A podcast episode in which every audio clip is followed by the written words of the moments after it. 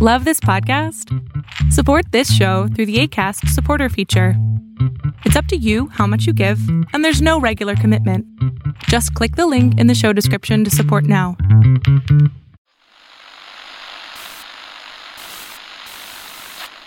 Nine, twelve, ten, twenty-eight, two, twenty-three.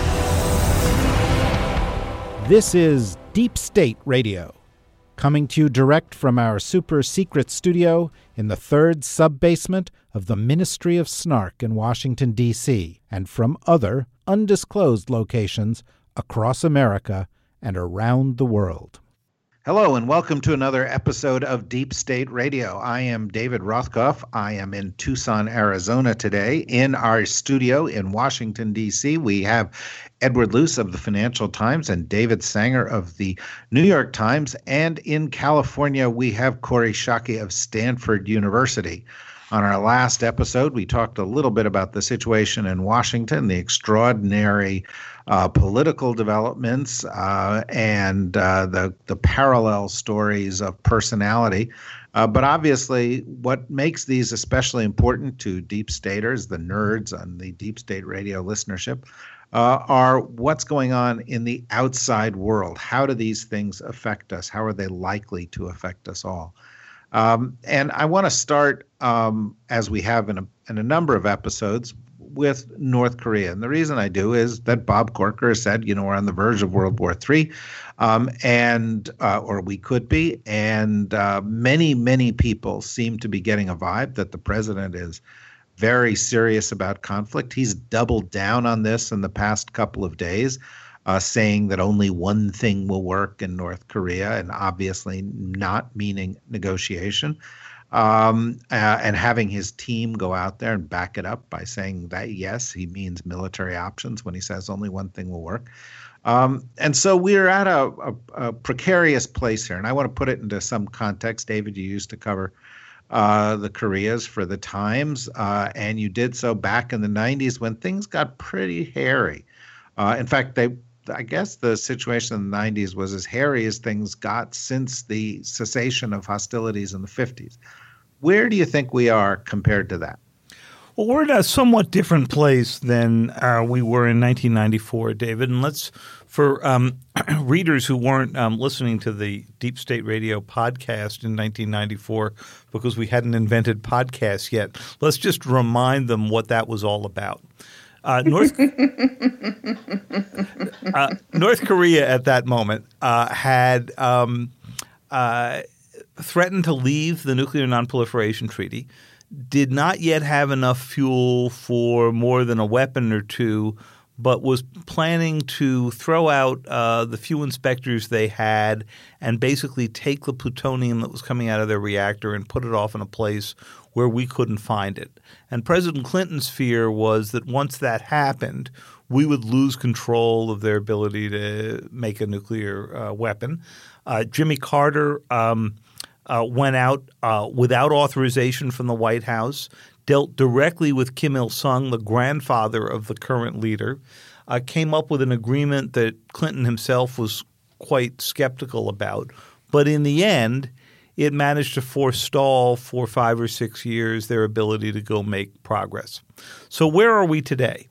Today, we have a North Korea that is more like Pakistan in the late 90s uh, or early part of uh, this century. It has conducted six nuclear tests. It has the um, makings or actual weapons for 20 to 60 bombs, depending on who you believe, and a missile capability that, if it can't take you to Los Angeles now, will, everyone assesses will be able to in a year or two. The only thing they're missing is the ability right now to have the um, warhead survive reentry into the atmosphere. So at the in 94 we had a potential military conflict over their the thought that they would have breakout. Today we have potential military conflict over the fact that they are right on the verge of a fully operative nuclear arsenal. And that's why in some ways today is more fraught because even if you froze their program exactly where it was, which is what Clinton managed and Carter managed in 94, you would be freezing them as an established nuclear power. And that's the best scenario. Well, this is one of the things that you know keeps coming up here. Um, uh, and I just again, for to provide a little bit of historical context, Kori, I'd like to go to you very briefly, and and and this is you know let's sort of keep this going so we can get to some new ground. But Kori was a um, young child when all of that happened. I just want to know. Yes, yeah, but of course Kori served in the Pentagon when she was a young child, so she does have some special perspective on all of this. But um, you know, one of the things that uh, uh, the Twitter and chief keeps saying is, you know, all, the past 25 years of policies didn't work, and we've discussed this here before, but I, I think it's it's worth underscoring. The past 25 years of policies slowed the development of the, North Korean nuclear program, contained the development of the North Korean nuclear program, and kept us from going to war in the course of that those. Since Trump took over with his new policy approach, the North Koreans have become immeasurably more dangerous, and we've become ever closer to conflict, and our allies are more worried about conflict. It's not just, you know, the American media getting, you know, hyperventilating over, you know, a Trump tweet. Isn't isn't it, you know, arguable that the Trump policies so far have actually been the worst policies of the past 25 years? Well, um, I'm inclined to think that, but I'm made uh, I'm made cautious in my own judgment by the fact that I have twice now in the last few months had former Defense Secretary Bill Perry tell me that he thinks that they are doing the right thing by turning the heat up and that it has created the first opportunity since 1999 for serious negotiations over the Iranian nuclear program. So the fact that Bill Perry thinks that is is causing me to second guess my own judgment.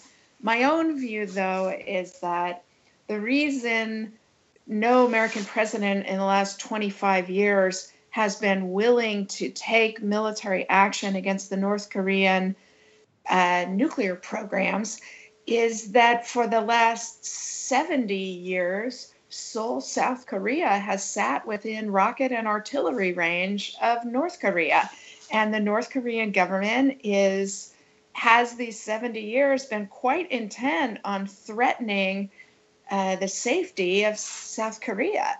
So, yeah, no American president has moved forcefully because North Korea appears to have been deterred for these 70 years by a robust threat by us that any attack by North Korea on South Korea, the United States, Japan, or any of our other allies will result in military retaliation that the government of North Korea will not survive.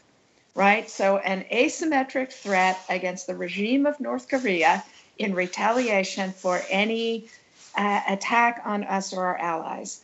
I still think that's the right threat. It hasn't deterred them from crossing the nuclear threshold, but it has deterred them from using nuclear or conventional weapons against us or our allies.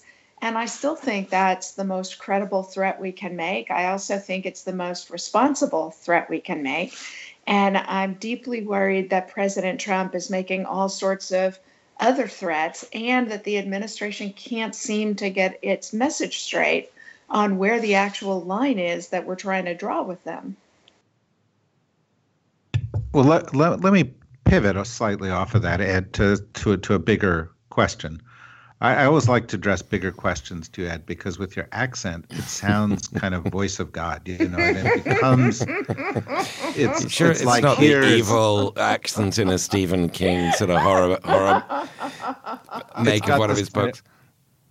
yeah, well, exactly. So, but but but Kori gets to another point that goes beyond the North Korea point. Since those during that 70 year period, the international system, whether people want to admit it or not, has had as kind of a tent pole, something holding it up.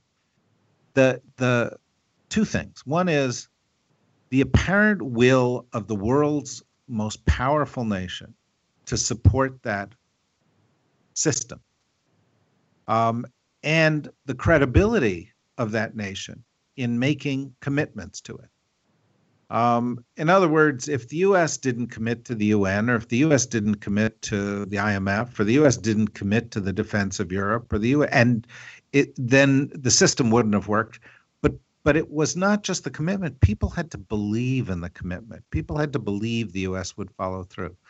And now, um, the president of the United States has, over the course of eight months, said explicitly I will not honor necessarily the agreements of past leaders. Um, he has gotten into direct fights with multiple allies, and he has sought to portray himself as incredibly erratic so that those allies don't know whether or not they can depend on him.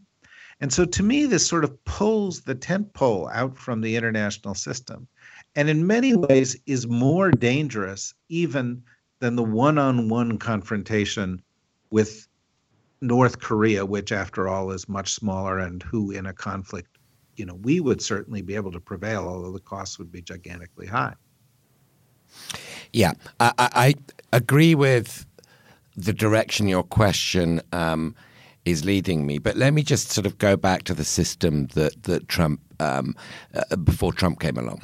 Um, I, I, I, agree that the United States created the system and for the most part sustained it, but I don't think we should underestimate the impact of George W. Bush's war in Iraq um, and the principles on which that was declared. Well, the multiple bases on which uh on which that war went ahead, um, and the damage that did to American uh, standing in the world and to the credibility of the U.S. upheld uh, world order way before Trump considered running for the presidency. And I think Obama got elected in part by repudiating.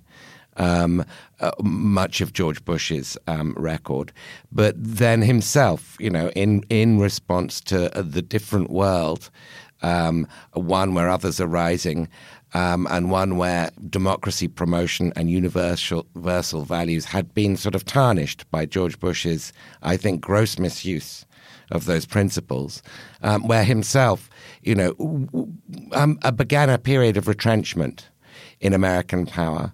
Um, and many of the questions we're now asking with far more urgency under Trump because Trump is Trump, because of the psychology uh, the very dangerous and volatile psychology of this man, many of those questions we were debating in calmer tones. Um, uh, for, for, for the last eight years. Um, so along comes Trump. Uh, and uh, it's extremely hard to, you know, uh, have imagined that somebody of this character would have been parachuted into this situation. And I share all your forebodings, uh, uh and and Bob Corker's, you know, even wilder World War III forebodings about what could, uh, in worst case scenarios, be the consequences of Trump. But I do believe we are in a broader context of relative U.S. decline. Uh, the rise of others, the challenge of American hegemony, and this is a test any president um, in the White House would would be uh, would be confronted with. It's a tragedy that Trump is is, is now the president who has to respond to this because I don't think he would. I don't think his, he would pass the IQ test on this conversation. Um, but uh, it's important to remember he didn't create the North Korean crisis. Um, you know, he didn't create the backlash against uh, uh, um, the democratic model that we've seen, the sort of democratic recession we've seen in the last 15, 20 years. Uh, he didn't create the 2008 crises, uh, a, a, financial meltdown, the kinds of things that discredited the West in in general and experts within the West in particular. Um, Trump has just profited in a grotesque way from all of this. David, can I um, can I just leap in yeah. to contest for a minute your argument that Trump has made this greatly worse? I think the verbiage has certainly made it worse and has created a sense uh, that this is a very personal conflict between Trump and Kim Jong Un that is a bad thing to do when you are dealing with somebody like Kim Jong Un, who, like Donald Trump, prides himself in never backing down. And that that's why we're worried about this escalatory uh, element to it. But at the same moment, there's a lot of blame to go around here some with Bill Clinton, but certainly with George W. Bush and certainly with Barack Obama, for uh, doing exactly what Donald Trump has said, which is kicking this problem down the road. And they've kicked it down the road for a very understandable reason. Every incremental increase in capability that the North Koreans had uh, didn't seem worth losing Seoul for all the reasons Kori just laid out. And so every time they came up to the edge of do we let the Koreans, North Koreans do this or not, they went through the same debate and came out the same place. And if you do that for 16 or 24 years consistently, you end up with a nuclear program that looks a lot like the North Korean nuclear program. So I have some sympathy for President Trump when he says that he has been handed here something that previous presidents failed to go deal with. Now, then there's a very legitimate question is a highly confrontational approach where you're not getting out to try to negotiate the way to go deal with this or not. And um, I do agree that you're going to need to escalate in order to de escalate. Uh, you're going to have to put true pressure on them and create some diplomatic openings. What our fear right now is that President Trump is highly inexperienced at that and seems to be disinterested in the diplomacy side of it. And Kim Jong un has never done this on a world scale either. So you have two leaders with virtually no experience in how to negotiate with other powers in the midst of this. And that's, I think, where what worries me the most about it.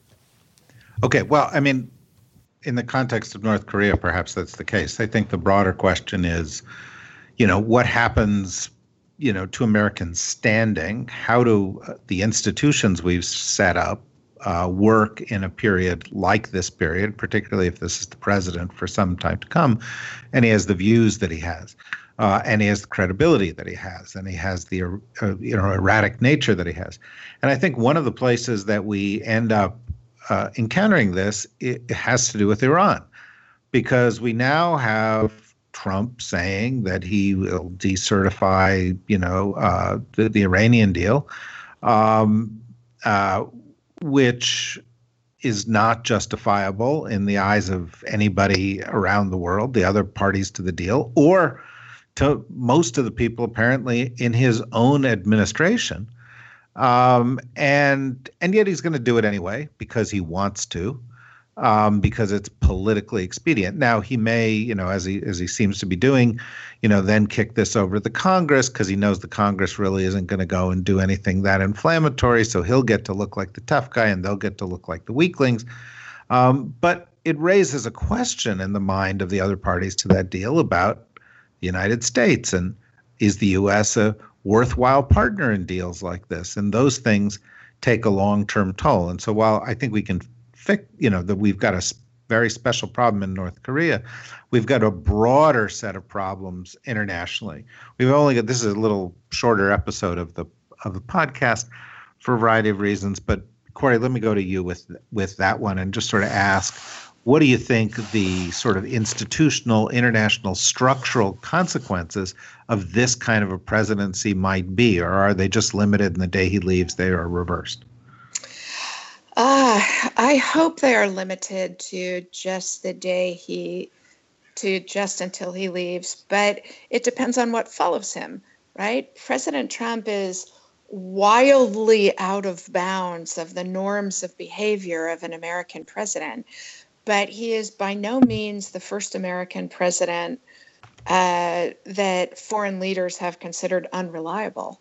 Uh, right? Like um, countries like Afghanistan and Pakistan and Iraq's Kurds fear that the United States will abandon them, get bored with their problems and abandon them. And the reason they fear that is because we so often do that. So um, I think there is a rich appreciation internationally for the vicissitudes of American interest in global problems. I do think retrenchment is a routine American foreign policy um, activity, right? Whenever we feel that that we have more pressing problems at home or that the cost is uh, wearying of what we are trying to achieve internationally, we do tend to trim our sails. This isn't the first time. The post Iraq War is not the first time we have made that decision, and and you know the for all of the rightful appreciation that the hard men who came out of World War II get for building international institutions and international cooperation after World War II, that was a very narrowly won set of gains. Um, if Robert Taft instead of Dwight Eisenhower had gotten the Republican nomination in 1952, when attitudes, it strikes me, were not dissimilar from what they were in the United States in 2008, um, we would have had a very different international order. So, so I think it's always a contingent outcome, and we always have to make the argument strongly, consistently, and persuasively that it's in America's interests to support institutions, to help make them effective, to put ourselves out in the world because it's always better to play on somebody else's playing field than to play a home game when you're talking about national security. And we have the great good fortune that very often lots and lots of countries want to help us do that. And so, President Trump, one of President Trump's biggest mistakes is that he is burning so quickly through the goodwill of people who want the same outcomes that we want in the world by the kinds of reckless behavior that that David, both Davids have have cataloged so extensively. Well, Ed, you know, I mean, a couple of the ideas that we've talked about here intersect. One of, you know, it, Trump is, you know, not the sole source of bad American foreign policy. Um, Barack Obama did bad policy. George W. Bush did bad policy. Uh, Bill Clinton did bad policy. Each of them had their strong suits. Each of them had their weak suits. Um, but there is a cumulative effect here, you know, and there is a kind of a 25 year arc. You know, during the Cold War, we kind of knew what we had to do. We knew what our role was. The philosophy of it was clear. It was us versus them. It was pretty zero sum, uh, and it was existential. And since then, we've been a kind of in the wilderness. We've been adrift. You know, it's it's what's the who's the enemy? What's our purpose? What's our role? And this has led us to lash out periodically, retreat periodically, change our worldview periodically, become less engaged in international institutions. And Trump is the worst of it, but he is a continuation of many of these things. And if you take it in that context, it's not just that Trump is bad, but that Trump is a continuation of 25 years of, of, of, of, of, of erosion or of American leadership or confusion about it then you know Kori's kind of sanguine or more sanguine view becomes more suspect. No.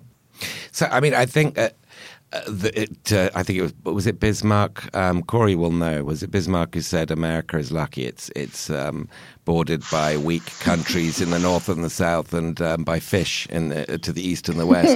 uh, and and the United States can uh, you know, it can withdraw from coming, the world. Coming from someone bordered by fish exclusively. Indeed, I, we, but you know, our fishing quote, we have we have regained control over our fishing. Quote. We've taken back control over our fish. Um, the the degree to which America can uh, prolong um, its uh, lack of certainty about what how it should engage with this changing world, I think, is far greater than for most countries, including mine, whether it you know thinks it's controlling its fish or not. Uh, America can drift and uh, it can stumble, um, and you know it can nap um, quite uh, for quite long periods of time without feeling the kinds of consequences that, say, you know, uh, a Singapore or a Denmark, you know, or, or, or larger countries would feel because they're more integrated. Um, they're living more in more dangerous neighborhoods. Um, so I, I, I agree with your arc that Trump is just a um, he comes in the context of an America that hasn't really made up its mind what to do with the post unipolar moment. And uh, my my great fear is that it's going to continue not to make up its mind, or or um, to the degree it does make up its mind, um, it will be in the wrong direction. The ones we've been discussing about Trump. We haven't mentioned trade yet, but I see a logic here of at some point Trump saying, "Okay, when we when we lose our uh, uh appeal at the WTO, and China will appeal all kinds of things once the decisions start coming through, uh, we'll pull out of the WTO. They're already not nominating appellate judge, judges to the appellate court." Um, so the, there are there are decisions that are fairly easy to foresee that Trump is on the track of taking towards taking that are deeply damaging to America's national interest and and to the global order. Um, but not but he's not you know a, a Deus ex machina. He's not just sort of parachuted in from out of space. This has been brewing in American politics for a while. There's an isolationist trend that we all discussed at length when President Trump was running as a candidate. Because if you listen to him then, it was all about withdrawing behind American borders. That's what the wall was all about. That's what the immigration policies were all about. That's what the trade policies were all about. And that's what the I don't understand what we're doing in Afghanistan uh, and Iraq was all about. What's interesting as president is that when confronted with the possibility that America would lose influence because it pulled back, he has usually decided, without much strategy, to stay out there. Thus, an Afghan strategy that is all about remaining there, but with no real sense that he can convey about what our strategic objective is. A North Korean policy that is all about if you threaten us, we will destroy your country, but very little discussion about what a post North Korea, Northeast Asia would look like or you know what unification would look like or what the Chinese role would look like.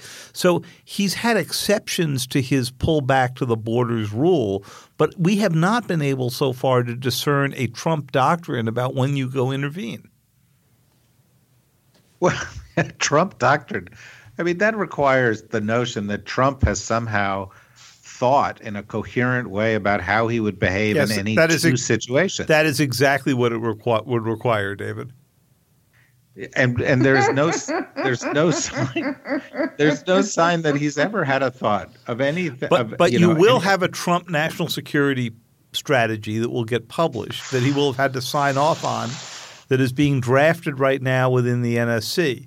Now, whether or not that means anything, whether he has absorbed it, whether he actually believes in it, we'll only know as we watch him execute it, and it'll probably be about as worthwhile as every other national security strategy we've had. But there is an effort within the NSC to actually regularize this into a document. Do well, I mean, that, that's because they that's because they do that all the time, and those documents gradually over the time have become more and more forgettable and unimportant. You know, they become this kind of laundry list. Uh, and that's because there is no central organizing principle. Uh, and the problem with Trump is the central organizing principle, and every single one of his thoughts is him, which isn't actually relevant uh, in, these, in these cases. Um, but you know, Ed, I think you bring up an, another point because if you're looking for a pattern, there's actually more of a pattern on the trade front than there is elsewhere because of TPP, because of NAFTA, because of his statements about the South Korea deal, um, uh, because of you know where they're going after trade enforcement and so forth. He is kind of systematically waging a war against past deals. He ta- talks a game about future deals that he can make them, but he's he's you know in some ways this is kind of the most clear manifestation of Bannonism, of trying to blow up the institutions of uh, that that that we see anywhere. And you know, perhaps it, it's carrying over. If you take the JCPOA, if you say we can't negotiate in other deals, but you know, if it if if you talk about what he's done on NATO, but but trade has really been a telltale area, hasn't it? It has, and I, I, think one of the interesting things, say with the NAFTA pledge that he would withdraw the U.S. from NAFTA, um, is that initially we all got reassured the adults were taking over, and there were people, even Lighthizer, who's a, as you know a, a long-running trade skeptic, um, they were you know they were going to coach Trump in the, the sort of uh, messy realities of, of the world. Um, but the direction in which it's going is actually more the Peter Navarro, um, Steve Bannon, Donald Trump's first instincts direction, partly because Mexico and Canada are not going to roll over in these negotiations. They're coordinating with each other.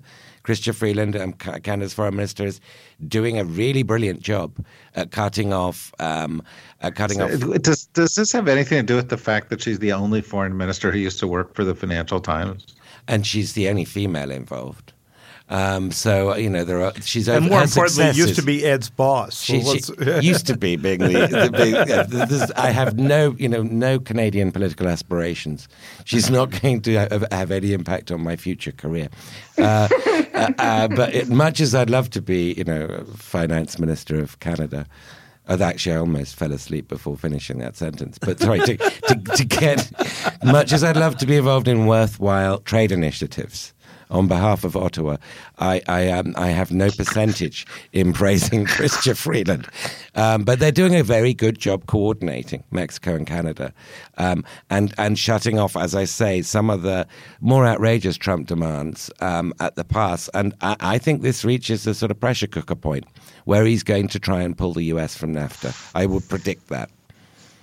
I think you have. I mean, this the the the the, the discussions they've had on percentages of content and so forth are are are non-starters and with with both sides also with a lot of folks in the US I think you're right and I think you know the one thing that you can see is a pattern here of Trump willingly or unwillingly lashing out against other people's deals um, it's almost the art of undoing deals more than it is actually the art of striking them. I can't think of any new ones that he's struck. That's a what, nice point, David. I'm not. I what? I'm going to write that down. um, um, um, what, what, what do you think, Kori? Yeah, I think that's right. I he is um, uh, he's good at destruction. He's not good at construction. Um, and that is and a I, nice point, Kori. Oh, that's thank a good you. Point. Yeah, I think that's a I think that's a, a, a really good point. Um, I, I, by the way, everybody, I think um, Ed Luce is going to slip out the door here right around now because he's got to go off to get some big scoop, which he will immediately relay to all of us here at Deep State Radio. Um, so I'm going to say goodbye, Ed, so you don't get hung goodbye. Up. Now I'm going to be putting on my hunting gear and getting my riding whip and heading into Virginia. but so charming. Your people are very charming people, and we love having you here among us. Thank you very um, much it classes everything up quite a bit. And I we're going to wrap this all up in four or five minutes anyway. But I did want to be polite and say goodbye to Ed. Um, uh, anyway, Kori, I didn't mean to interrupt you. You know, Ed actually brought his horse right here into the studio. It's a remarkable. Wait, sight. wait, wait! I'm the one you guys are supposed to say, and the horse she rode in on. yeah.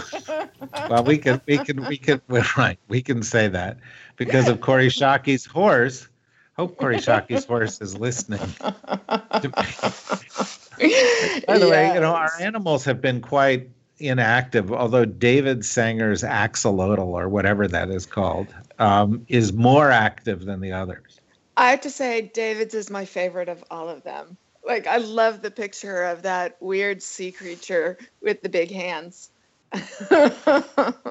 yeah, um, big hands. You notice Trump, by the way, hasn't gone up to uh, anybody. David, said, I should not have given you that opening. Yeah. No sooner did the words leave my mouth than I regretted having phrased it that way.